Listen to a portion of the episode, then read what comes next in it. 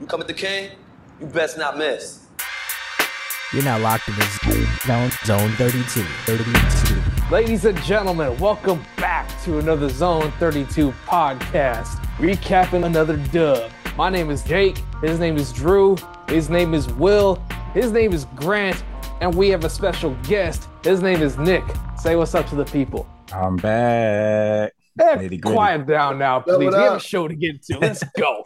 hey, man, we done came off the bye week, played the Panthers at M&T Bank Stadium. It was a much lower scoring game than I initially anticipated, but the Ravens got the dub like they were supposed to. Carolina comes in trying to run the ball, and nobody could really run the ball last week. But we won 13 to 3. Defense showed out, offense not so much. So Drew, I'm gonna start with you like I normally do. Give me your thoughts about the game. And furthermore, are you concerned with the offense at all? All right, so I'm going to start with some positives because we're a positive, happy podcast here. Uh, defense looked amazing. Uh, the Roquan Patrick Smith duo looks great. Patrick uh, or Patrick Smith, Jesus, Roquan Roquan Smith and Patrick Queen uh, look great up the middle. Marlon looks like an All Pro again. Uh, Kyle Hamilton has been balling out since the Miami game and our uh, nursing home, you know, front seven with uh, JPP, Calais Campbell, and Justin Houston again just keep racking up sacks. Uh, so they they looked great. Um, you know, no no real issues with the defense. Marcus Peters looks a little off again, but he did come up with that forced fumble, so you know I'll, I'll give him a pass on that. Um, offensively, the only positive that I have from that game is Demarcus Robinson. Uh, it's good to see, you know, kind of uh, you know, late camp pickup, actually, you know, pick up the offense, build some kind of chemistry with Lamar, and he looked great. Uh, I think it was like nine catches for 128 yards, and he had nine targets too, so that was good. Uh, now to my complaints. Um, why is Greg Roman still employed? I feel like I've asked this question for about three years now. Um, coming out of the gates in a you know 30 mile an hour winds and really cold, and you're going to throw the ball three times. Like, what the fuck are you doing, pal? And then oh, on top of that, times. that well, no, but I'm saying the first drive was three throws and the just fuck you mean? The second play of the game, he threw a fa- uh, wheel route to Pat Ricard. Are you shitting me? Yeah. So, like again, just the play calling, like what the fuck are you doing? And then also he called that third and fourteen screen. So we got the ball um, pretty deep in our own territory and ran two run plays. One of them was one up the middle that got stuffed. One of them was some stupid outside run with Kenyan Drake. And so it was third and 14. And he called a fucking screen pass. I damn near, you know, stood up and threw my fucking remote through the television. I, I, just don't know what the fuck this guy's doing. Like it, it just pisses me off to no end. Uh, Morgan Moses, why is that guy still playing? Um, you know, I've seen the breakdown of, you know, that play where uh, he let Brian Burns just run by and fucking light up Lamar, but just seemed like he was getting fucking bullied all day. He had that third and two run for Lamar where he tried to tackle Lamar instead of letting Lamar run. Just put Faalele in. Like I'm tired of seeing uh, Morgan Moses out there. And then you know the real star of the day, James Proche. Uh, so I have some stats on James Proche this year. He's got six catches for 53 yards on the whole season, which is fucking terrible through you know 10 games. But he also has five penalties for 54 yards. So he is literally a net negative to the offense. So again, why the fuck is he still on the roster? Why is he still here? Why are we letting him play? Why are we letting him collect a paycheck? Just fucking get rid of him at this point. I mean, again, our, our offense looked pretty pretty bad overall. I, I felt like there was a lot of times where they were moving the ball and they just stall out at midfield and that punt the ball away. And it was one of those kind of like field position battle games. It was an ugly, you know, AFC North game, and we were playing the Panthers. We should have put up fucking hundred points on them, but a win's a win, so I'll, I'll take the win. But I, am I'm, I'm tired of Greg Roman. I, I really want him done. Okay, you mentioned Morgan Moses and his weekly uh, sack attempt on Lamar Jackson, which yep. is becoming a uh, I thought it was funny when I saw it, but then Morgan Moses turned into uh, Orlando Brown Jr. and uh, Ronnie Stanley. Who knows what's what what what the extent of the injury is, but the exact same thing happened to Ronnie Stanley. The circumstances, anyway. Hopefully, not the outcome. But Morgan Morgan Moses is becoming a liability for us that uh, they need to take a, a serious account of is it worth it to put him out there. I know I saw last week when he literally st- strip sacked Lamar, but Lamar managed yep. to pick the ball up and make one of the more incredible th- incomplete passes you'll ever see in your life. Uh, Morgan Moses did his best to blow that play up, and again this week tried to put Lamar Jackson on his ass, uh, potentially ended uh, Ronnie Stanley's season. He's had a couple of times this this year, and I've defended him a couple times because I said we didn't bring him in to be a, an elite right tackle. We brought him in to be just a guy who is there, who plays every play, who shows up every week, and who is just sort of, uh, you know, median level, uh, just sort of league average. But when you're actually trying to sack your own quarterback, when your job is to prevent your quarterback from being sacked. I don't know how you continue to just get sort of the benefit of the doubt, especially when we have Pat Mekari and we have a uh, right tackle, literally a a natural right tackle that we drafted this year, who showed some promise when we when we made him start at left tackle, so that Morgan Moses could continue starting at right tackle. Um, Morgan Moses was the most concerning aspect of, of the game for me.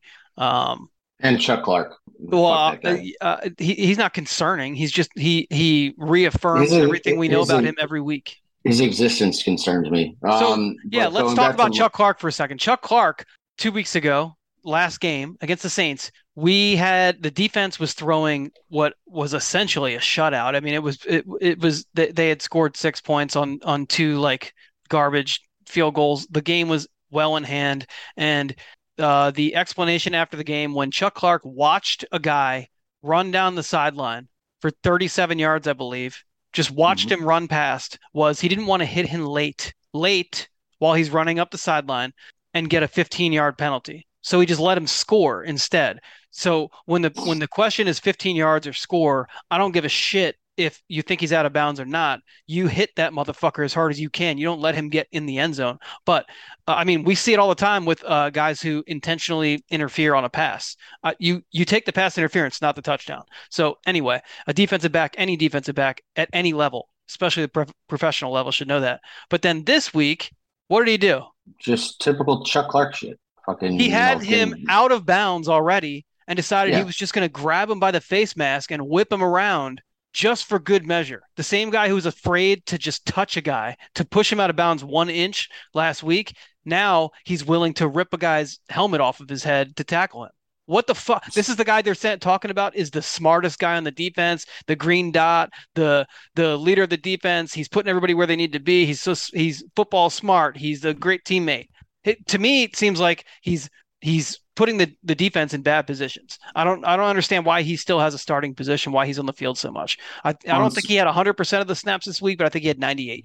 Well, and so my whole thing now is that Roquan's been here long enough. Give him the green dot. Like he he clearly has it. He clearly wants to be here. He clearly understands the defense. Like it, it's it's blatantly obvious from watching him play that this is not a um you know not a guy who's stupid and not a guy who can't pick up the green dot. Like there is no point in Chuck Clark playing. I mean, Marcus Williams is back imminently.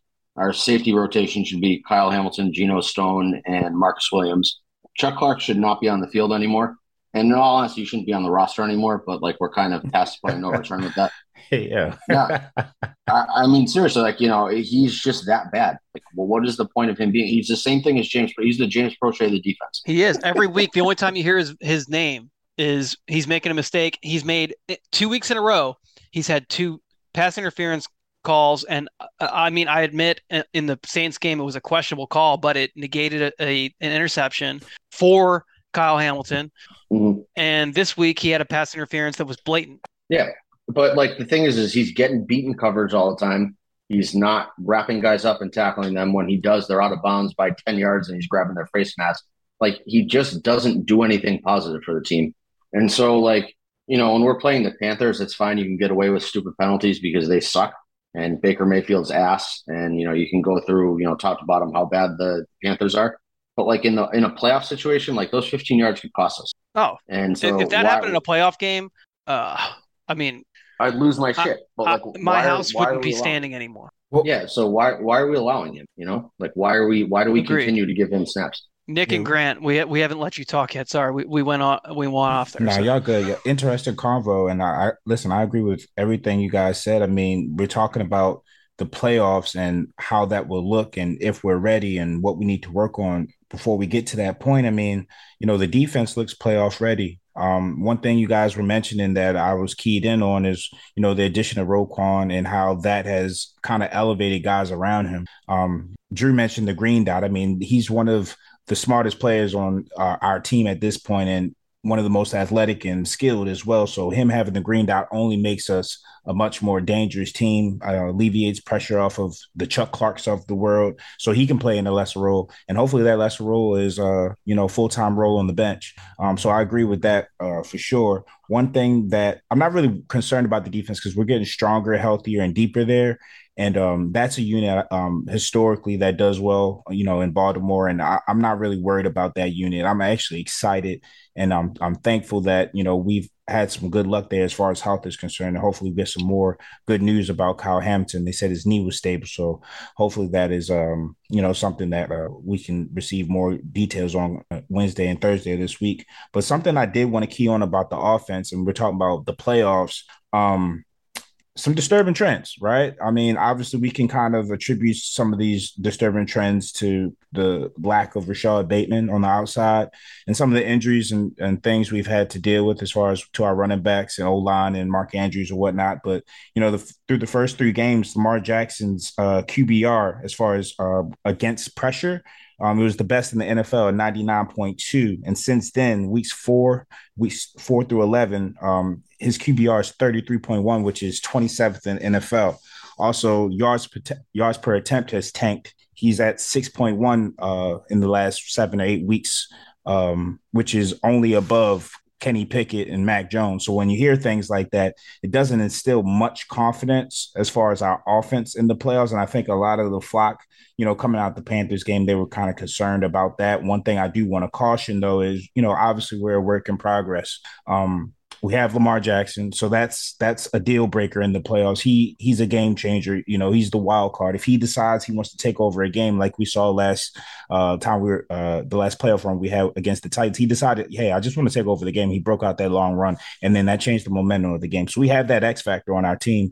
You know, we still have Mark Andrews, and we just have to figure out how to best use the pieces we have, right? You know, yeah, Demarcus Robinson. Yeah, yeah Demarcus Robinson. You, yeah. you're keen on it. That's that guy. We saw we saw someone step up who we weren't expecting last week, and he he looked the part to me. Yeah. I mean, uh, uh, for this offense. Now, I, am not saying Demarcus Robinson is the guy who in the offseason we're like, oh, we need we need a wide receiver one or wide receiver two, and and you know in in that sense when we didn't have Bateman laid up with the Lisfranc, but uh, Robinson, I think you and I had this conversation on Twitter uh, a month and a half ago where when Bateman got hurt, it was Demarcus Robinson is the guy who steps in for Bateman, not Devin Duvernay, because Devin Duvernay has a, has a defined role. Now that role has been changed, I think, since since. Why aren't uh, we throwing him the fucking ball? Well, Why because now now I think we can we should be trying to work him in.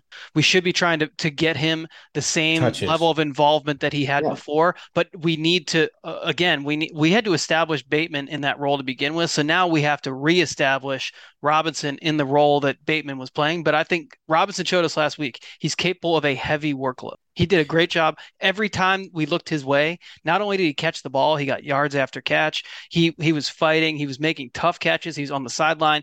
He, he's he he's everywhere on the field. So he is playing the role of the guy that does everything that that we need, especially the way this offense is designed, where it's not uh, you know, a game breaking wide receiver. It's a wide receiver who makes the hard catches and who gets the hard yards. Yeah, nine just, catches for 128 yards is a game breaking game. You know what I mean? So, well, like, I just mean he's not like uh, okay. So we're I'm uh, saying a, a he, name a name has... that I'm going to compare him to is somebody we've talked about. Odell Beckham as a wide receiver one is a different wide receiver one than oh, yeah. Demarcus Robinson played last week. Why that? So Odell Beckham can get 128 yards on four catches, but Demarcus Robinson got nine catches, I believe, on nine targets think he yeah. caught every ball that was thrown his way. Yeah, so that's chemistry. That's a guy who's catching he, he's catching the ball close to the line of scrimmage. He's catching the ball downfield a little bit. He's just he's running the short and intermediate routes, and he's getting yards after carry or after catch, and he, he's producing in in the role that we really haven't had anybody do. There's yeah. nobody that's been on this team that's done it that way. And, and one final point to build on yours. I mean, the fact is we're just we have we need time to learn our personnel right when i say right. learn it you know when bateman goes down we didn't have a surefire answers who's going to step on step inside of his role and fill it. Now we're seeing that okay, Demarcus Robinson can do some of these things that Rashod Bateman was doing, and you know maybe he can add some things to it. He's a veteran, you know he's he's played with uh, Patrick Mahomes, he has playoff experience, so that's going to be key in the playoffs as far as gaining Lamar Jackson's trust. That's that's all this this next stretch of games going into the playoffs. That's all that we need to work towards on That's- offense. you're right. Protecting It- Lamar and, and earning his trust and trust. finding out who who's going to be those guys in key moments. And I And think, we got- I think it grows from there too, because you got to think like Demarcus Robbins came in kind of late, you know, and into the like you know the beginning of the season, and you know developing that chemistry. Lamar is not your like orthodox quarterback. Like you have to know how to break off your routes, find zones, soft coverage, those types of things when he's scrambling around. So you you know. And there's been a lot of plays this year in big games where there's been an almost big play to Demarcus Robinson, whether it was an overthrow, maybe a little bit high, you know, maybe he, you know, tough catch off the hands, maybe he's out of bounds. Like there's been some big plays, um, you know, that could have been potential, but you can see that each week that chemistry is kind of growing. I know he, I don't think he's a number one, you know, he's not somebody that's going you know, he's not going to be your number one, but I think he would be an unbelievable number two if we brought in somebody like Odell to be the number one, like somebody that can be that focus to bring even more attention. Because essentially, Lamar is a weapon. He is a thrower. He is a runner. He is a dual threat quarterback. So therefore, he is uh, like an extra player on the field. So that's why it's so hard for defenses to scheme for him because theoretically he it's like the 11, offense has 11 men. 12 players versus 11 so you know if, if you bring in another weapon the more that you can isolate coverage the more like it, like nobody's scared of james proche nobody's scared of devin duvernay to, I think they should be scared of James Proche because he'll come out there and, and uh, punch you in the face when, after the play's over. He, he, Well, he ain't out there to play football. He's out there to, to start fights. There's no, there's no offensive play, and Mark Andrews just came back. So you know, I think a lot of that stretch, like Nit said, from like as far as his rating goes, I think a lot of that had to do without a safety blanket. And you know, now that he's back, I think this was kind of a warm up game. You know, he came back to Mark Andrews, but my issue is it still goes back to the play calling. You know, the situational play calling. Yeah, you know, you can look at it in the optimistic side of Ravens fans are going to say, oh, well, Ricard was open. Okay, yeah, he's open, but you know what? Shaq's open on a lot of threes too. Do you think he's going to pull them? So, Well, so my- my whole thing with that up, play, there's a reason he was open that far down the field. Why are you calling that play when it's 10 degrees out and windy? You know what I mean? That's the, man. in, a, in a dome. You just a dome, ran a Patrick good, catches that. You just That's ran not a how good sprint out. Like he just ran a good sprint out. Got a nice pass to Mark Andrews off the gate. Got a t- got a you know a first down, whatever. Right there's where you run an RPO and hit him backside and work the, the keep working that side of the field. Or instead, hey, instead of having Pat Ricard run that route, have Kenyan Drake run that route. Justice Hill. Have I'd love to Isaiah see so. Likely, have Ed Oliver, have Have Devin Duvernay run that route out of the back. Devin Duvernay. I mean, come on. I mean, like I, I love Patrick Ricard. I'm probably his biggest no. supporter. I, I mean, I like Patrick. That's putting Patrick Ricard in a, a bad spot. That's not a, a that's not a play he's that's- made to. He's not built for that play. I mean, it's, it's, No, that's he's just built that's tough for catch. you give him yeah, and you give Patrick credit. He had that fullback dive where he, you know, we needed like three yards for a first down. He got four. Like that's what he does. Is you give him Yeah. the ball and you know short yard situation, and he's got to. I think we needed one, and he got six. Like he just Yeah. kept going, you know. But uh, yeah, so but, you're like, right, That's, totally that's right. the thing is that he he thrives off contact. You give him the ball near the line of scrimmage, and you let him fucking, you know, be three hundred pounds and an amazing athlete. You don't fucking throw him wheel routes on the field. Yeah, as long as you get the snap right and the handoff right, that's a first down every single time. Yeah. And, And and it's as far just as going back to to talk about the defense, like you know, like the, like I think this defense is like is becoming special. If people stay healthy, like the addition of Roquan Smith, like y'all said, you know. That I think I mentioned it last week, but that elevates the play of Patrick Queen, and he balled out. And Big even though it was an ugly game, it was mainly uh, ugly because of an offensive game plan. It wasn't ugly defense. It was I mean, it's- oh, it was beautiful defensively. it's the Panthers. It is what it is, but it's still the NFL. The Panthers have if you were to look at but if you were to look at the Panthers, what side of the ball are they actually good on? I mean, Yeah. I would say their offense is far more talented than their defense. Now, let's to be fair, They did get Chinn back this week. They ha- they had all their defensive playmakers. They got some so talent on that team. They do. Yeah, That- so the, the yeah, Panthers, Shaq get, Thompson, yeah, the uh, Panthers are, are sort of penalized like in the eyes of the public because of the circumstances that have befallen them. You know, to this point in the season, Mayfield. they're way yeah, Yeah. right, but they're they're way more complete as a team last week and moving forward than they have been. They don't have a quarterback. We all know that. Their best quarterback is PJ Walker, who didn't play, and the only reason he didn't play because he was hurt. So, um, I, you know, the Panthers aren't as bad off as everyone wants to make them out to be. They're not good by any stretch, but they have some very good players on But that team. defensively, though, I think this was a huge confidence game because you know it, it's been you know we've been winning recently, and at the same time, like you got people coming back off injury, and everybody's kind of you know the what ifs of when everybody gets together, what's going to happen, you know, who's going to do what. But I think this things that stand out is Calais has been balling out, Mhm. JPP making plays. Um, Patrick Queen's been making plays because of the Roquan Smith addition. Kyle Hamilton gets better every game. He's been playing more forward to the line of scrimmage. Um, Marcus Williams is going to come back. Marlon's back to all pro Marlowe. Like he's making plays. Marcus Peters had a hell of a strip. Marlon is arguably the best cornerback in football. right when now. he's on his game, absolutely. Yes. This season, Marlon Humphrey has arguably been the best quarter cornerback in football. I mean, you you can make the argument. I mean, there you know, there's a couple very good ones, but Say Marlon his Humphrey. name. Say his name. Come on, do it. Sauce Gardner. I, No. I mean, I'm putting I'm putting Marlon above Sauce Gardner, and I, I'm a, I'm I'm a Sauce Marlon- fan. Oh yeah, me too. miles ahead. Miles But ahead. Marlon Humphrey has been locked down every single week, every week. He has not had a bad game. He's had some No, he- games that are better than other games, but he has been great every single week. He might he may be the top rated cornerback. You know, we don't love to give Pro Football Focus uh, a lot of clout with the way that with their their grading system that no one understands, where Justin Houston was graded like the 12th best defender on the Ravens the week that he won AFC Defensive Player of the Week, and he had Yeah. two and a half sacks. But um, I, I wouldn't doubt that Marlon Humphrey, if not if not the number one cornerback in football, he's got to be close to it, top three. On the, and, and that's just me like guessing, but I'm saying by my eyes, and I don't watch every snap of every game, so I can't say. But Marlon Humphrey, I can't imagine there's a cornerback who's playing, you know, as well as he is every single game, week in, week out. No, I mean there really isn't, and like he's been a huge boost to the defense. Again, Marcus Peters being back is helpful because you don't have some fucking loser signed, you know, lined up opposite of Marlon like last year. Like our defense looks great. I mean, when we're talking about Oweh is not closing on sacks, and like that's our biggest complaint for the defense, and Chuck Clark existing, you know, that's that's a good thing. That's a that's a big change from last year, and really a big change from like the beginning of the year too. I mean, I, I know that uh, our, our buddy Brian, who won't jump in the Inner Harbor, posted a bunch of stats today of you know how the defense is done and from weeks four to eleven, and like we've looked great. Like there's really not much to complain about defensively. And when we're nitpicking Oweh for not developing fast enough when we took him as a developmental pick, like that's kind of you know proof enough that the defense is playing well. Yeah. And it's really going to come down to the offense. Like that's that's really where we're going to win or lose in the playoffs. Is can the offense put up enough points to you know win win football games? Yeah, Can and I, think it, can I, it can I hold on, hold on, Pants, Yeah, go, my bad. Nick.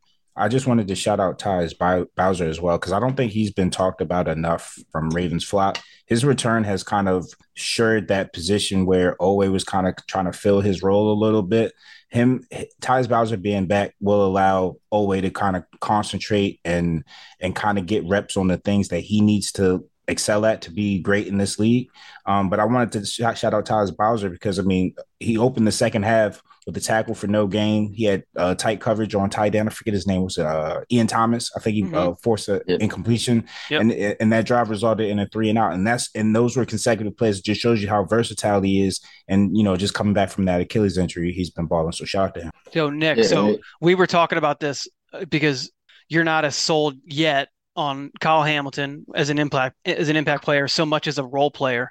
So I think Tyus Bowser is actually a good comp for uh, Hamilton. The way Hamilton is deployed in this defense, where Bowser does a lot of things really, really well, and like you just said, like he's out there making tackles in, in the open field. He is challenging the tight end. He's also obviously um, he's rushing the quarterback. He he does things. Uh, you know, he's like kind of positionless. where he's able to, to be deployed in, in a lot of different ways. And Kyle Hamilton, that's why, again, we're going to get back to that pro football focus grading nonsense. But Kyle Hamilton is graded the number one safety in the NFL, not the number one rookie, not the number one rookie safety, the number one safety in the NFL. And that's because of everything he does in different ways. And he can rush the quarterback, he can make tackles in the open field, he covers tight ends like nobody else. He's probably the number one coverage safety in the NFL. We can probably all agree on that. We've seen him. Now, his, his obviously his sample size is smaller because he's only on the field 55, 60% of the time. But I, I think the way Bowser is used is a great example of why Hamilton is going to grow into a bigger role. But again, it's going to be one that's not like a typical, like you were saying when we were talking privately. Uh, when he came in, people were talking about, oh, it's the new Ed Reed. I think people just like to say those things because it's like Ed Reed is like a, you know, obviously like a, a, a cornerstone figure in the Ravens history. But Kyle Hamilton isn't uh, an Ed Reed in the sense that he plays the same position. He is an an Ed Reed potential like career wise because of the way he can impact a game.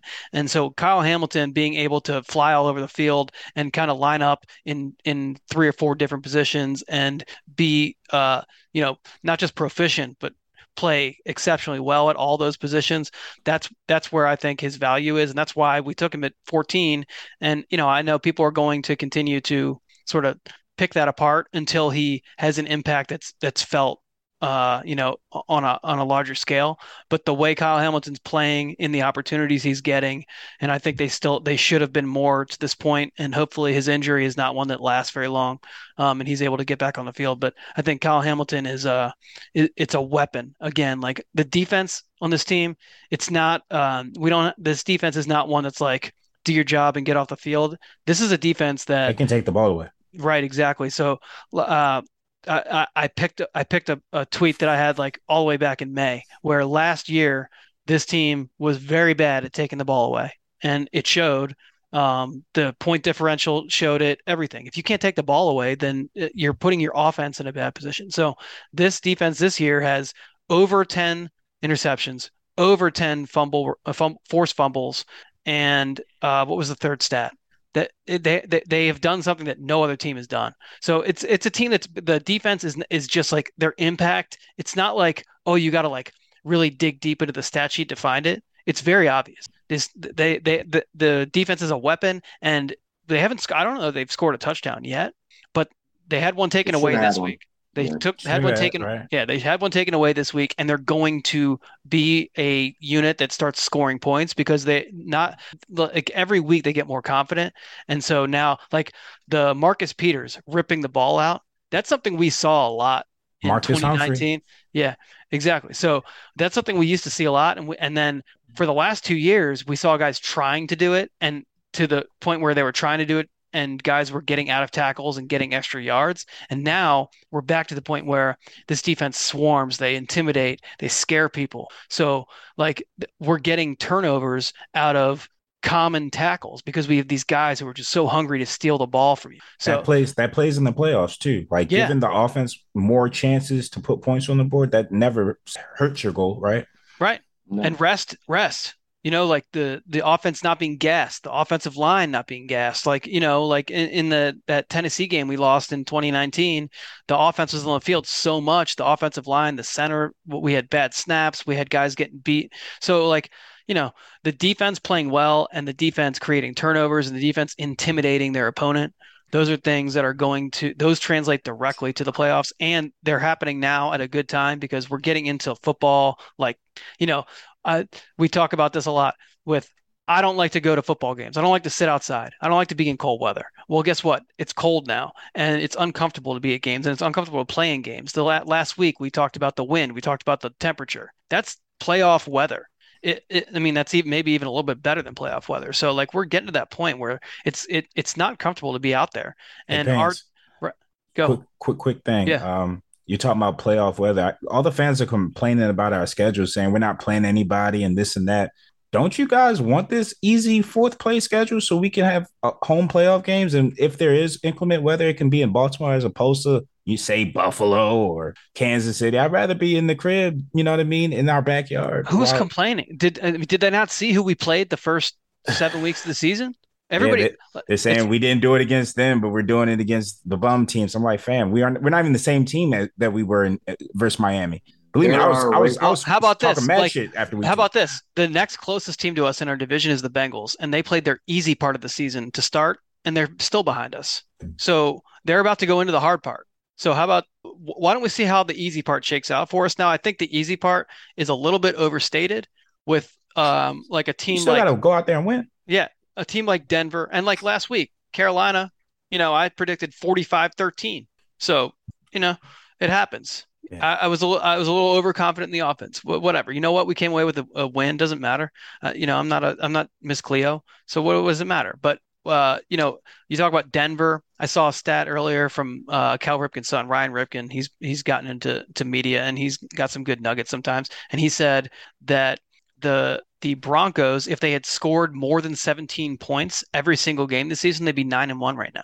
Their defense is amazing. Yeah. So like that's a team that's a lot better than they look. But you look at the win loss record. So yeah, but so the good thing is we play a team like that.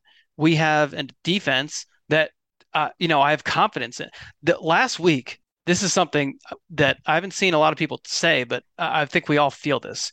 Uh, pretty much every week before last week, because we weren't really settled into our new normal of Roquan Smith being like the guy who sort of sets the tone for for the defense. No matter what the lead was at any point in any game, well, especially after Miami, uh, let's let's throw the Jets out the window because week one we didn't know any better. But I was never confident we could finish a game after that Miami game. The Miami game kind of like put me in a position where I don't give a shit how much how many points we're up by. I'm nervous that the same thing's going to happen again. Last week we, uh, you know, That's we were weeks. Yeah, we were up six. To, we were up seven to three or whatever it was, but like you know, like it was it was six to three, whatever it was, six, six to three.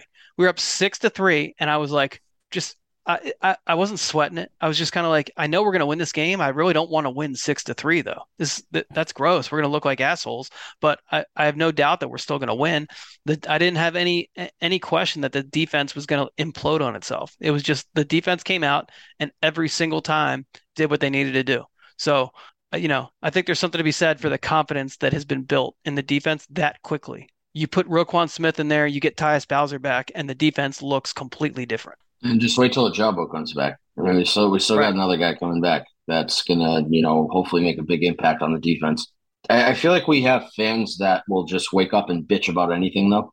And that's kind of where the schedule nonsense comes from. Of you know, you're not playing anybody good, you're not doing this against good teams, but you you have to play who's on the schedule. You have to win those games, and I mean this is all confidence builder for us at this point. So if we roll in the playoffs, you know, on a on a win streak and defenses, you know, world beaters, like that's that's going to mean a lot. So it doesn't matter who they're beating the fuck out of; just keep beating the fuck out of everybody.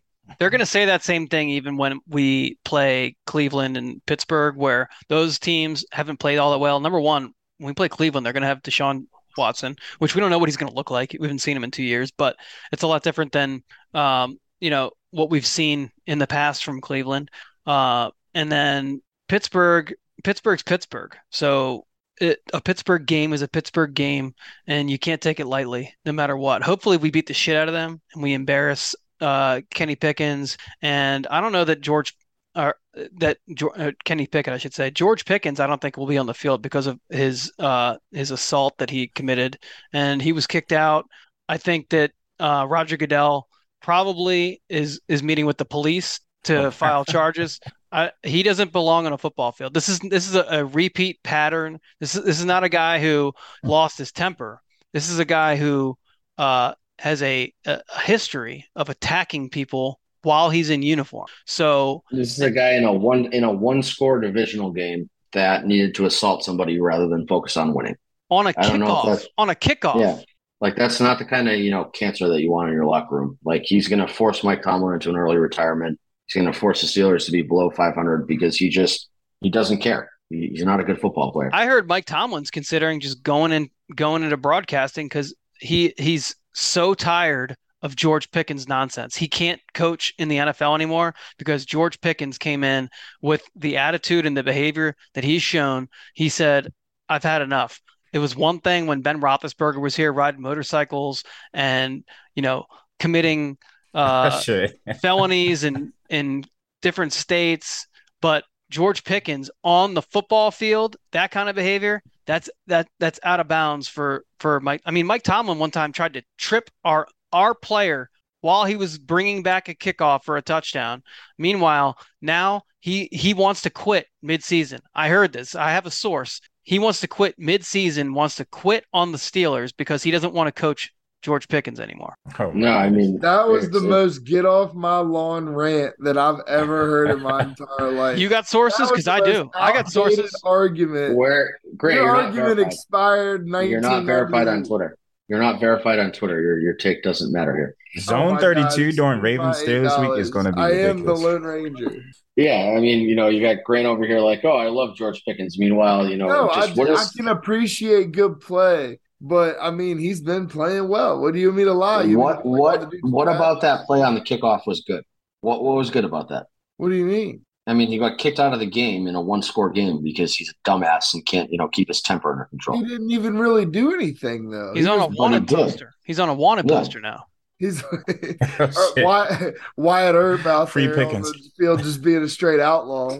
That was like Myles Garrett hitting Mason Rudolph with a helmet. Oh my god! Like that was that was like just as bad. That was just a vicious assault. That was Vontaze like, perfect. Oh, shit. There, there are children watching, and you have you this asshole George Pickens. Hey, you need to stop looking through the eyes of LeBron if you think that's violent. Oh shit! No, I mean, I, he got kicked out of the game for a reason. I, he deserved it. I just, you know, I don't rules understand how we can say rules that. are yeah, rules. Exactly like we have rules for a reason. We're a civilized society for a reason. You can't be out here breaking them and getting kicked out of games in one score games. But did he score again? Yeah, but they lost because he got kicked out of the game. But Imagine he if he was there at the end of the you game. Were talking about George Pickens. Why, why don't we check? Why don't we check? Why don't we go back and check all the games he scored in? Bet their losses. You were talking about garbage TDs. Garbage TDs. You need to specify garbage TDs. Yeah, it just it just doesn't bring anything to the table. Rushing, passing, catching. Hey, if you found a filet mignon in the trash, would you eat it? That's George Pickens. It's a trap. He eats his dinner out of the trash. It's a trap, Grant. Abort. All right, so now we've gotten through anywho, George Pickens slander. Let's go, anywho, let, let's go ahead and segue back to the original points, which is one. Let's hope Jerome Boger never referees another Ravens game for Great the rest point. of the season. Great point. Inclu- including the playoffs. And number two, never wear white pants again.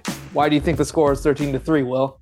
White pants. That's a fair point. And, you know, that's not going to be reflected in my stats, but that is a great. Uh, I'm going to have to now from from when we do the the purple jersey, white pants, I'm going to have to do sort of a caveat to say, hey, let's not forget we got a win at least one win in here that was pretty ugly. So, you know, wins are wins. And I did say that if we're going to do white pants, it's got to be purple jerseys.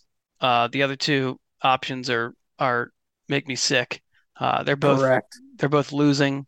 I bet. Yeah. I think they're both thirty three percent winners. So yeah, I mean, they're well can't do it. We're going to be on the road this week. So hold on.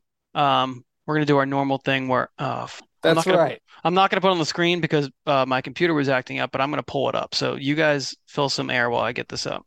Yes, that is right. As you said, we are going on the road this week we're actually going on the road to Duval County to play the old Jacksonville Jaguars, who are coming off a bye week, who are also a three-win team that is remaining on our schedule. They have second the second year freaking uh, sunshine from Remember the Titans looking quarterback on their roster. They're more of a running kind of team with ETN, and they don't have the epic grinder as their quarterback anymore not quarterback as their coach anymore. Just trying to, yeah, the epic grinder. say, man, you got got that young girl on him right after the loss against the Bengals. so I mean, that's just kind of what it is. So anyway, I haven't gone to him in a while. So you know what? Before we get into the pants, Grant, give me your thoughts and your preview on this game, man. Because I mean, this the Jags are coming off a bye week. It, I mean, it's a similar situation, but it, it, I mean, I think the Jaguars are a lot better team than the Panthers. But in the sense of how we should dominate the game on different phases of the game, I think this is a similar situation as the Carolina game. Um, Jacksonville, I mean, they can put up points. ETN can run the football. He's dual threat running back. Um, I think he's somebody, but I feel a whole lot better facing him as a running back this week than I did three weeks ago because I think the Roquan Smith addition alleviates a lot of the skill sets that they need to do from the passing game over the intermediate routes and what they need to do with Patrick Queen, letting him run free um, and kind of basically just shadow ETN because it's going to be athlete on athlete at that point. Um, you know, Christian Kirk doesn't scare me. You know, um, I, I, think that this is an overmatched game. Defensively, we should dominate. I, I want to interested to see if hopefully I want to see Ojabo. Um, but you know, I want to see what he's got. You know, I, we always do the George Pickens jokes, and you know, I wanted Pickens in that spot, and you know, I, doesn't mean I want Ojabo to fail. No, hell no, it doesn't mean he's a Raven. You know, I want to see him get out and get 15 sacks. So you know, I want to see him ball out. But if he does fuck up, you best believe that I'm coming with it. But mean, no, I'm I'm here for it. I'm here in all seriousness, no, I think three, he's gonna when he gets three sacks and doesn't get kicked out. You know, like we gotta have Um, that conversation. I want to see Marlon continue. I want to see, you know, Marcus Peters continue, Juice Man doing his thing. Um, I want to see Kyle Hamilton make some plays, but offensively, I want to see Gus back. Kenyan Drake's been running the ball pretty well. You know, he looks explosive. Um, he's running the read option really well with Lamar. Um, you know, he catches the ball out of the backfield. You know, he gains yards. He falls forward. You know, he has that, you know, that running back momentum that you want. Um, but Gus being kind of that downhill guy, you know, the A to B runner, like he's going to be somebody that's going to complement Drake well until JK. And that forces JK not to have to rush back either. You know, let him take his time. You know, he's already kind of, you know, felt stiff on him, you know, whatever it is. But like Kenyan Drake is making it easier for him not to rush back which I think is important. You know, tight ends getting healthy, playing ball. There just needs to be one more addition. And as we've said a million times, you know, bring me Odell. Like we're like one playmaker short from being dynamic because, like I mentioned earlier, Demarcus Robinson is the number two threat. You have Duvernay that can run kind of the Jets. There, uh, you know, he, he's a running back that runs that runs like a receiver, and he's a sprinter. So you know, he's not more like east west shifty but he's going to gain yards. He's going to make you miss. He's going to outrun you, break tackles. You know, he's a returner, so he's got straight vision. Um, but no, I, I think that it's going to be another game that we pretty much put away. I think this game actually is, you know, more of a dominant performance than a 13 to 3. You know, 13 to 3 was a dominant 13 to 3, but I think this is going to be more of us putting up points. Well, I think Um, uh, we're going to be in, in better weather too, so it's going to be warm and, and you yeah. know, Yeah. Oh, yeah. that changes things. Yeah, I mean uh, to the Gus Edwards point too. Like we, we've missed him, and I feel like that's a missing wrinkle to our offense of having that you know second guy. Justice Hill's been okay, but he's not. He's Really tapered off. He's tapered off. Yeah, he, he's kind of hit or miss. Like he's not consistent, and nor should we really be expecting him to. But if Gus comes back, I mean that's uh you know you draw the play for a five yard carry, he's going to get a five yard carry, and I feel like that kind of um takes away from Roman's stupidity. Of you know, if he's going to be feeding Gus Edwards the ball, Gus Edwards is going to get you yards, so you're not going to realize how stupid Greg Roman is. Plus, he's the pounder up the gut. Like if he, when you're running the option with he and Lamar, and he takes the dive, even if he's at the line of scrimmage, he can run through and still get those five to six yards just off of sheer will alone. Like that's a that's definitely a missing dynamic in our offense. Plus, it helps Drake because he's the lightning to the thunder in that backfield. Yeah. Well, and the the run game last game, so we had eight straight games with 150 yards, and we got 115 yards this last pe- this last week, and we didn't really have anybody. So the week before, we had Gus for for part of the game, and um, it it opens the middle of the field up uh, when you know it keeps everybody sort of uh, honest on defense. So. Uh, Lamar Jackson, a lot of times when he's getting big runs, they're coming from the middle of the field. And when we're not attacking the middle of the field, um, and then we're designing everything to go off off tackle, um, the run game suffers because of that. So the run game didn't look the way it should. Still, I mean, I'm not going to complain about 115 yards on the ground, but it, it took a while to get it going, and uh, it took Demarcus Robinson stepping up and having 128 yards receiving, I think, to open it up too. So having Gus Edwards on the field sort of changes everything because uh, the run game isn't so one dimensional. Um, every single run I think last week was sort of an off tackle look. It was outside, and um, the edge wasn't getting sealed a lot of times. Like we we had motions that were looking to to to pick up those those guys who were off the edge and missing, or we had pullers, and it it, it just was ugly to me. Um, the run game didn't look as crisp as it has. So looks disjointed. Yeah. Um, so if we get Gus back, I think that changes things because then we have we have the change of pace. We can like pound it up the middle. We can run outside with with Drake. Justice Hill is a change of pace and not a guy who's going to get you know a workload, which he he got a pretty good workload and he didn't do a whole lot with it. Um, but then it gives Lamar Jackson more of an opportunity to sort of just use the entire line of scrimmage as his uh, you know wherever he he finds the hole he goes. So um, I think that's going to be a key this week. No, I definitely agree. I mean, defense should dominate. The uh, Jaguars' offensive line is not great. I feel like they'll get to Lawrence a lot. And, you know, again, Peters and Marlon, like another game for them to show out. And it really comes down to is the offense going to convert? you know, are we going to keep stalling out at the 50 or are we going to actually be able to punch the ball in? And that's right. really, um, is, is Kolar back? That, that's the other. He know. is. He is. He wasn't active. He was. He, yeah. he he is activated, but he was not active. I think he will be active this week, which means hopefully we see Nick Boyle inactive because Nick Boyle has been active but completely uninvolved. So he's just sort of a waste of a jersey. Um, and Kolar, I'd like to see what he's got to offer because you know there there's people that we know uh, who are like, who gives a shit about Kolar? Well, I think we all should because he was drafted to catch the ball, and one of the things we have been sort of struggling to to uh, establish identity with is passing and catching the ball. So if we have a guy, a six foot six, six foot seven guy who can catch the ball, who's known for having good hands, who's known for playing well in the red zone, uh, let's get him in the game and let's see what he can add to this this offense. Uh, you know, at this point in the season, people who are like, uh, I don't really, I don't want to see Kolar in the game. I don't care what he can do. Well, I don't know what you're looking for then, because he's on the team. He, you know, if he, if he's an active uh, 53 man guy, we don't want him inactive on game day. We want him in the game. We want him contributing. We haven't seen anything. He, you know, yeah, but so, those are those are James Proche truthers saying that. Yeah. Well, yeah, and you know they need to shut the fuck up and realize that James Proche sucks and, and spiked shoe wearers. they need yeah, to stop and, standing for a dude who fucking sells butterfly T-shirts. And means settle down. I swear to I, I swear to God, James Proche is like an inside joke for Harbaugh and EDC, where Harbaugh stands in front of the media and is like, uh, "Oh yeah, you know, James is going to have a uh, you know big big role for us going down the stretch, and he's going to make some big plays." And then they just go into his office and laugh about it afterwards. yeah, I don't get how a guy who was drafted in the sixth round three years ago, in year three, can have more penalty yards than receiving yards, and that's not just like he has five penalty yards and four receiving yards. It's he has 54 penalty, penalty yards.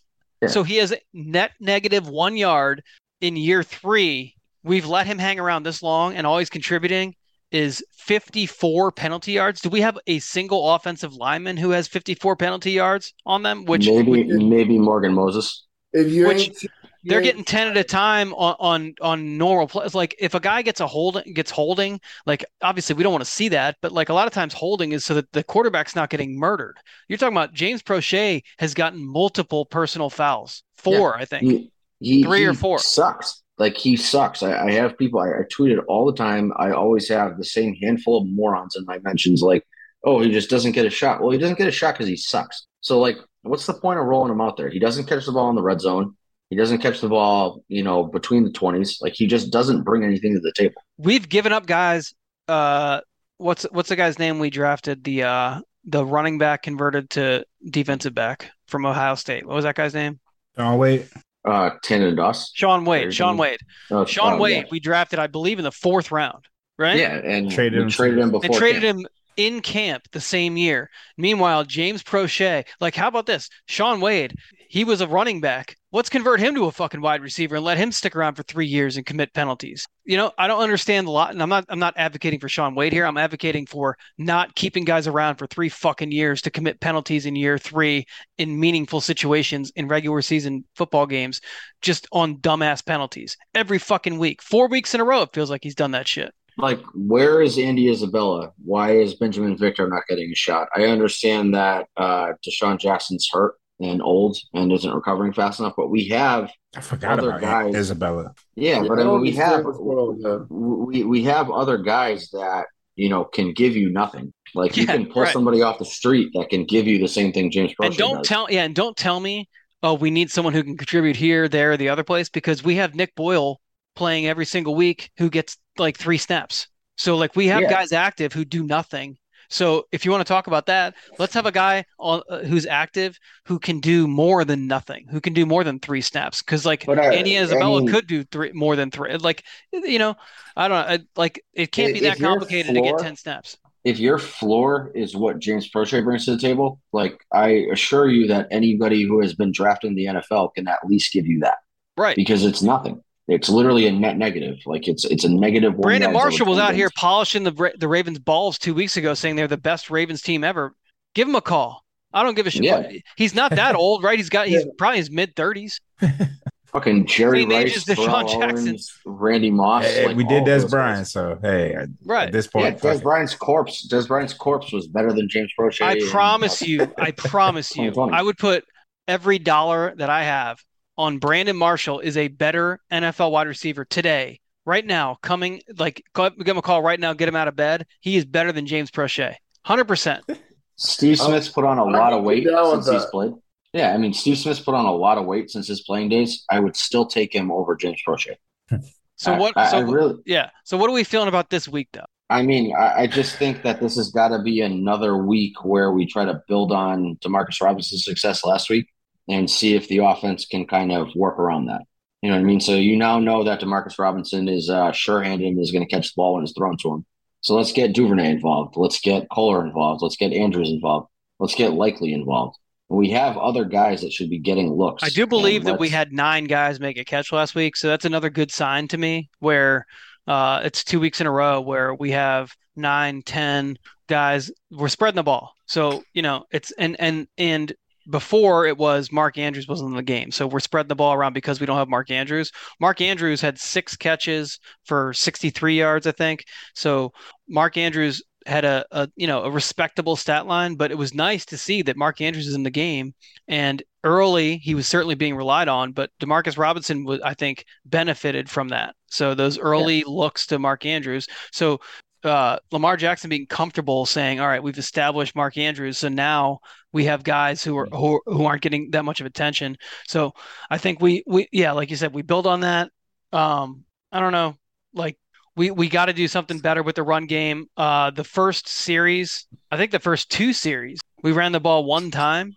The first series Yeah. we ran the ball once, or we ran the ball zero times. I know that. So Yeah. like coming out after we run, we've we've run for 150 yards every single game. We we run the ball zero times.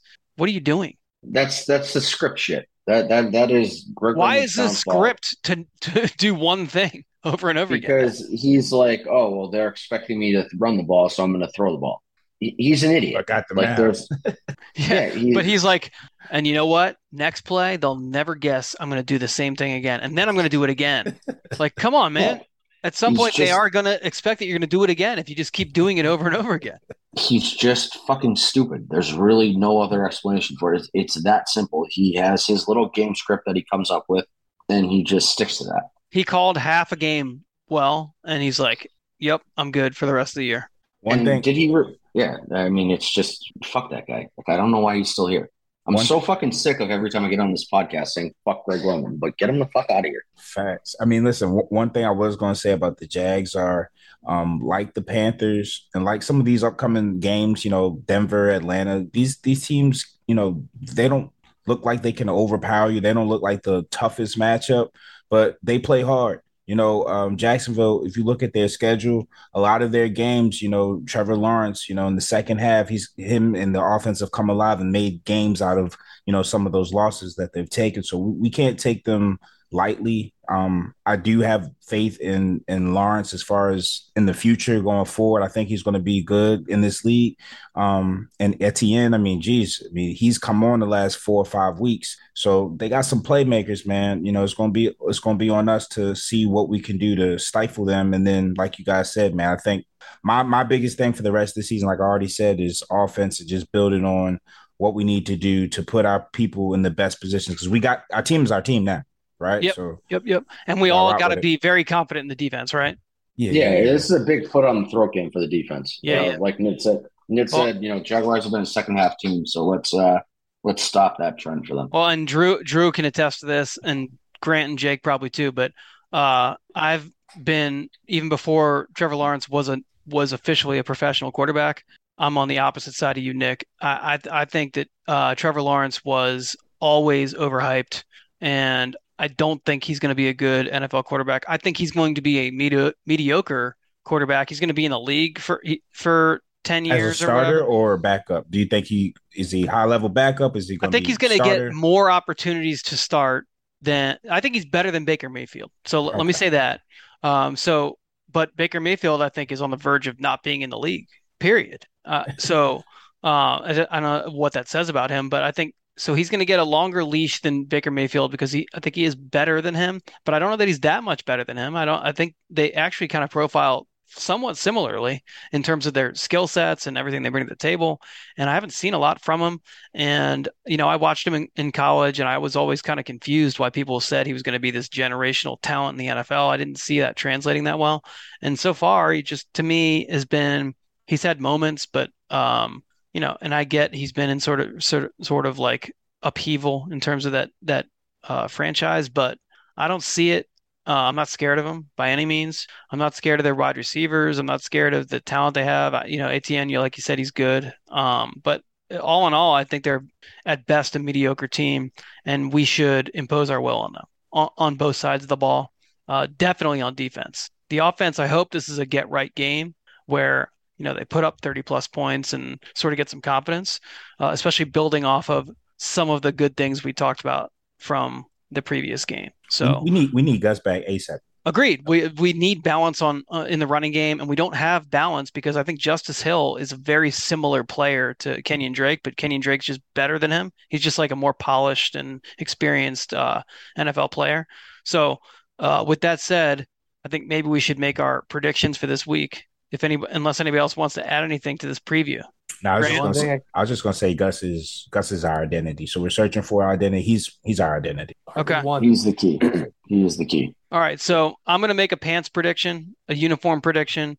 Uh, it's it's white jerseys, purple pants, without a doubt this week. 100%. We're going to be in Jacksonville, so it's going to be warmer than what they're used to at this time of year. We're almost in December.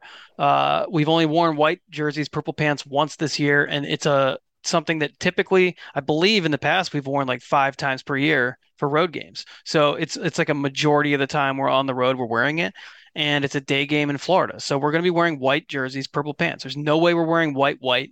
It's white jerseys, purple pants. That is a 10 and 3, uh, 7, 76.9% of the time we win when we wear that. I don't think that's going to change this week. It, it will, it will go up. Uh, we're going to win, and I'm going to hold off my score until everybody else gives theirs. Correct. So I'm I agree thinking- with the white. Oh, good. I'm thinking it's going to be a white jersey, black pants kind of game. I got a feeling just because the Jags do like to wear their all blacks at home and it's November. So, I mean, it might be still warm because it's Florida, but I got that funny feeling. Like, if they go teal, then I could see the white with purple, but I would keep an eye out on if the Jags wear their all black uniforms, match black, was it white jerseys, black pants. And if that's the case, I would probably go with a 23 to 10 Ravens victory. If white jerseys, black pants. If it's white and purple, that's we'll we'll go up to 31 to 10 because that's we can go into the prime saying, but Will, you can say that better than me. So 31 to 10 if it's white and purple, 23 to 10 if it's white and black. I'm gonna go white purple as well. I think that that just makes the most sense for our jersey combo, and I think 28-7 final score. We win. There you go. Grant, Nick, what you got? Well, I mean, as much I, I think it should be white jersey, purple pants, but the way that they've been rolling with the jersey, they might go white on white. Because if Jacksonville goes all black or black tops, you know, teal bottoms, you know, that might be like one of their white on white games, which I hope it doesn't happen, but that's a possibility. Um, I think it's gonna be twenty seven to ten. Um, I think defensively, you know, there's going to be a garbage time score at the end. I think this part shut them down. Um, could even be something random like a, a special teams touch, but I think it's going to be a solid, dominant game. Um, there is potential for them to kind of make big plays. Um, I just like where we're headed. Our secondary, uh, linebacking core, just all around Um, and I think Lamar and, and company get it back on track. Greg Roman's got to be in the hot seat. Like Drew said, he should have been gone. We shouldn't have to say this um, about getting his ass out of Baltimore. Uh, but yeah, I think 27 10. I mean, I'm going to go with white on white just because I think of shit like that. I, I like how Grant's thinking. I mean, uh, the white on white, the Blanco and in, Florida. I like that. I like that uh, aesthetics. You know what I mean? Um, but give me 27 17. I think it's going to, I think they're going to be able to get a, a garbage time score, run up, run up their uh, team total a little bit. I, I, let me let me get 20. If it's white on white, my my I'm revising my score to 15 to 12 Jacksonville. white on white is hot garbage. The the white pants can be memorialized in the fucking whatever you want to do, but Tony Montana, man, we gotta go down there. Exactly. exactly. on the white pants. Talking about aesthetics, though, I, I don't know if this is uh, too early to bring this up. Can we bring Hold up on, Grant's I haven't made my prediction yet.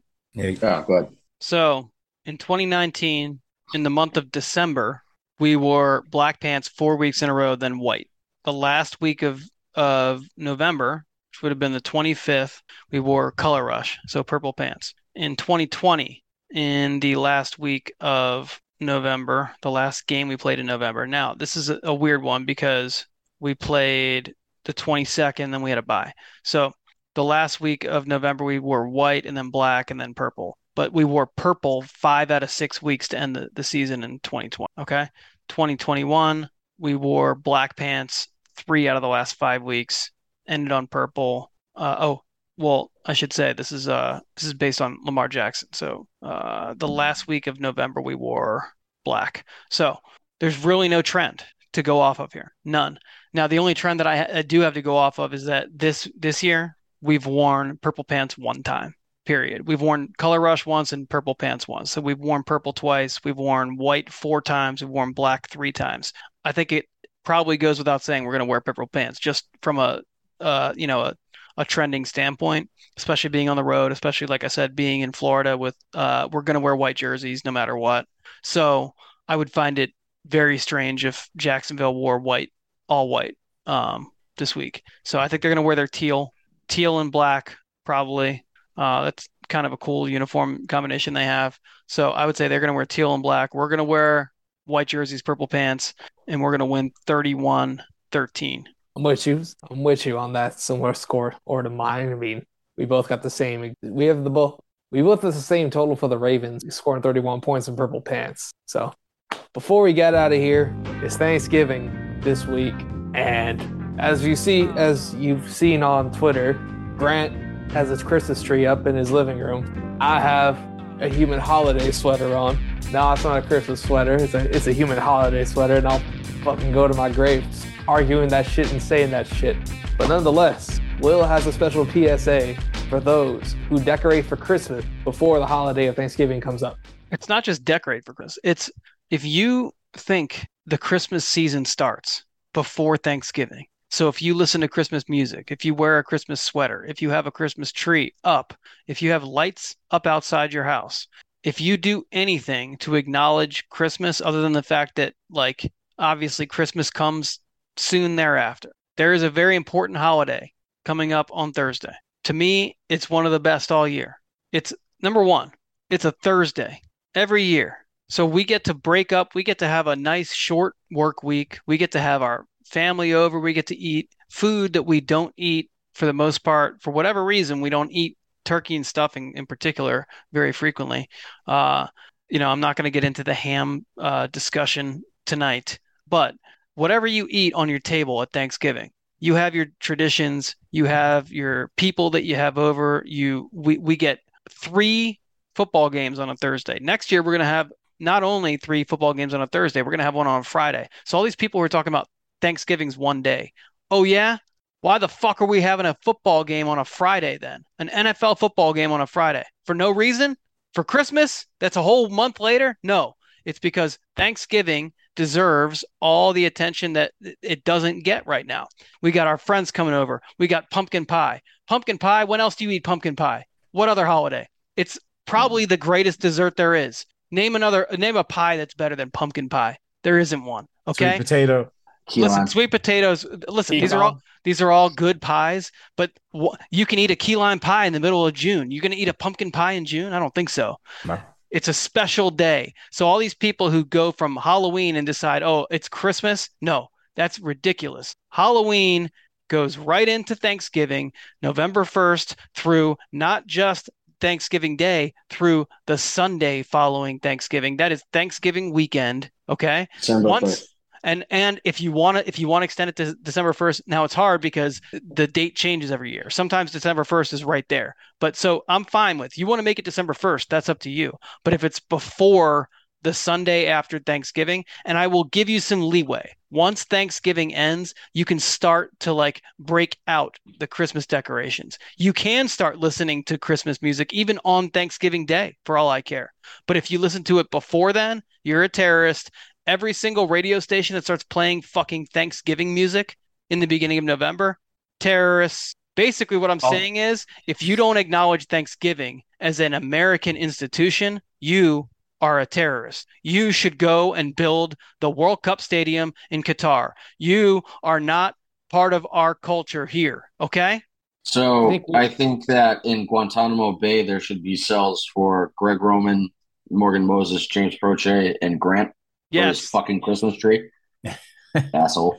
And it's un- uh, just My looking God. at, I know looking when you know what. Grant Grant told Grant spun this this web of lies earlier that that his mom secretly came over and put his fucking Christmas tree up. I know for a fact. Cr- Grant like- you're making it Grant- like reverse Grinch. Grant took put that fucking Christmas middle-aged tree up on, on no Grant took his mom was watching Grant took his dog. kid out for for. Halloween for trick or treating, and he got home and he said, "Hey boy, go get the Christmas tree. I'm putting it up right now." On Halloween, he put it up before he went to bed. How many times I've decorated my house in my life? One. This is it, and I didn't even fucking do it. So I can't even take credit for it. But here we are.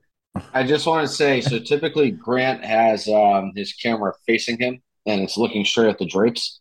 And I think today he accidentally showed it over his shoulder, so the Christmas tree was showing. I feel like it's definitely. Yeah. you were going to talk Yeah, no. I'm I saying gave you a that- good view. I gave you a I, worm's eye view here. I mean, you got a fucking Santa hat on top of a Christmas tree on No, November it's not a Santa third. hat. It's a gnome. You just can't see it that far because the camera's so. yeah, I mean, I just don't want to see it because it's not Christmas season. It's That sounds like a guy who put that up on Halloween to me. No, it's You know it's that uh, you know, you know the on the same ornament. You know the shirt that Barstool has? It's the, you know, like it says Bin Laden, Kim Jong Un, Putin, and Kyrie. I think we should take Kyrie off the shirt and put Grant on it instead. Start selling those as fucking Zone 32 merch. Disgusting. Just a Full Christmas skinny tree, ass tree over my shoulder. Nick, do you have any uh Christmas decorations up at your house? Nah, but I mean, it, it'll be fucking Christmas Eve, and we'll be trying to put that shit up. Like we're fucking lazy with that shit. I, I love it. My It's my fine. daughter loves it though, so we we'll probably put it up. In Now, I want to be clear. I'm not anti-Christmas. I'm anti-early, premature Christmas celebration, and it's really only because I don't want people forgetting about Thanksgiving, to disrespecting Thanksgiving. That's my main thing. It's I'm I'm pro Thanksgiving, not anti-Christmas. I'm big big Christmas guy once we get into Christmas season. But it's so I made this point. How about this? People are like, "Oh, it's the holiday season." Oh yeah, it's the holiday season. How about this? As soon as uh, Labor Day ends, it's the holiday season because then you got uh, Arbor Day, you got uh, Columbus slash Indigenous Peoples Day, you got Halloween, you got Veterans Day, uh, we got Election Day, we got uh, Thanksgiving, we have uh, what's the next one? It- it- Boxing Day, we have uh, Hanukkah and Ramadan fall somewhere in December, and uh, I'm not sure exactly where the two of them fall, but they're in there, right? You have Yep. gone harder for Thanksgiving than I've Not Ramadan, Kwanzaa. I'm sorry. Kwanzaa. Ramadan is in is in like May and June.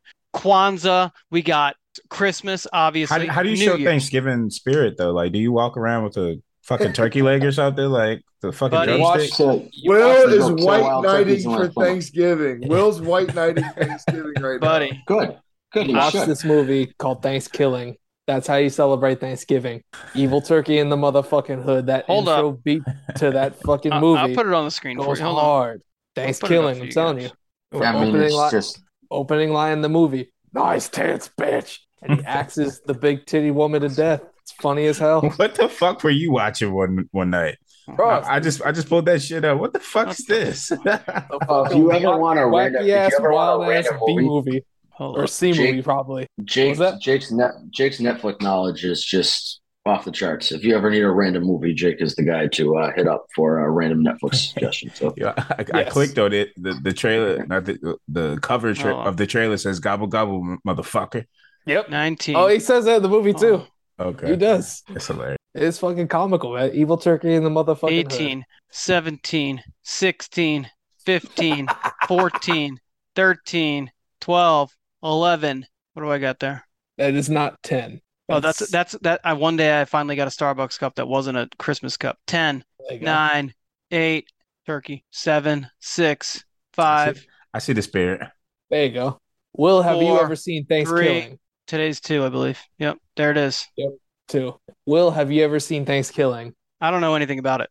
I that's that's your homework. Look up that terrible but very funny and in the worst possible way B movie. And people say there's no Thanksgiving songs. There are, but and there's no Thanksgiving movies. Okay, there are, but there's not as many as Christmas. But I, I think I would argue that the only reason that there's not as many is because of the fact that people shove Christmas down your throat too early. If they would just open up their minds, we could have a Open great up their hearts and minds. yeah, we could have a great Thanksgiving culture around here, but people want to jump right into to Christmas. So I think people need to be a little more respectful of the fact that Thanksgiving deserves its time. And really, it's not like what is it hurting? These people are like, "Oh, but it makes my heart feel great to celebrate Christmas for for 3 months." The fuck out of here. 3 It's months. the commercialism. How about That's- this? that's What if I start celebrating St. Patrick's Day? Now, what do you you're going to call me a fucking idiot, right? It's stupid. all right. I'll, You can't just decide that a, a, a, a holiday lasts three months. in Ja- me in January, you'll catch me in this little cat shirt with a fucking Santa hat and some cool guy shades and some like snowflakes on it. And they'll look at me, Christmas is over, buddy. And I'll look at them like, what the fuck is that? So there's that. But anyway, before we get out of here, one last thing to ask y'all, the all of y'all, best side dish on Thanksgiving, what you got? I'll go mac and cheese because that's stuffing. That's much. Stuffing. You know why? Because I know stuffing isn't the best side in terms of like it doesn't compare in terms of a flavor profile or stuffing. When else do we get to eat it? that's yeah. I'm I'm with Will. That stuffing is the you know the best one for Thanksgiving because it's only Thanksgiving. You don't really eat stuffing at other holidays. And it's good. yeah. It is, it is good. And it should be eaten more frequently at like, I don't know, Christmas, Easter. But it some would be really fucking weird to have stuffing at like Fourth of July. Yeah, no, I agree. Stu- stuffing is Thanksgiving, perfect for Thanksgiving. Definitely Yeah. the best side dish for Thanksgiving. Mine's corn pudding. I love me some corn pudding. That sounds like a terrorist answer. No, it's so. Yeah, I like the candy sweet potatoes, man. I can't lie. Those are good. The marshmallows on top. oh man. yeah, with the marshmallows on top. Yeah, Yeah, that's my number two. And that is that again, that's something you're not going to see uh, at any other uh, holiday, really. Like, you know, maybe you do, maybe you don't, but I I think it's probably pretty well reserved for Thanksgiving. So like any answer that's just like a specific Thanksgiving side, that's good. And I mean, obviously we all like macaroni and cheese. Like who doesn't like it besides besides Cranberry Marlon, sauce besides doesn't touch my plate. Oh, Cranberry sauce doesn't touch my plate. That's that that's like a hipster answer. It's like, oh, I like to listen to vinyl records. Cool. Okay. Bust out your fucking record player. I'm Jake's like Jake's mad right now. I drink decaf just coffee and listen. I don't to even have, I don't even fucking vinyl records like that. My roommate does, but me personally, I But Streaming that, that cranberry whatever I feel like sauce is the vinyl records of, of Thanksgiving. Like, you know, It comes with an IPA. I feel like you have to have cranberry sauce on Thanksgiving just because somebody told you that you have to have it. it, So, you won't see it on my plate. You won't see it on my Yeah. plate. My I'm just gonna have it because I'm taking everything. here. My plate is turkey, mashed potatoes, gravy, obviously on everything, Yeah. stuffing, and then it's kind of a wild card for the last part. It it could be like, well, number well, you gotta have a uh, you gotta have a, a roll. You gotta have a roll, of but course. um, it could be uh like a sweet potato dish. It's sort of like I reserve it for like what's the what's the weird thing that's on the table that like that doesn't mix with like my normal like th- it's just like a the the last thing is sort of a wild card every year. It's not weird because it's probably at everybody's Thanksgiving, but it's I sort of mix it in. But I'm sticking to the classics. I'm playing the classics. It's going to be turkey, gravy, stuffing, mashed potatoes. Well, since the spirit of Thanksgiving is inclusion and you know getting together and celebrating, I will not say no to anything on the table. So uh, my my plate is filled with whatever is there.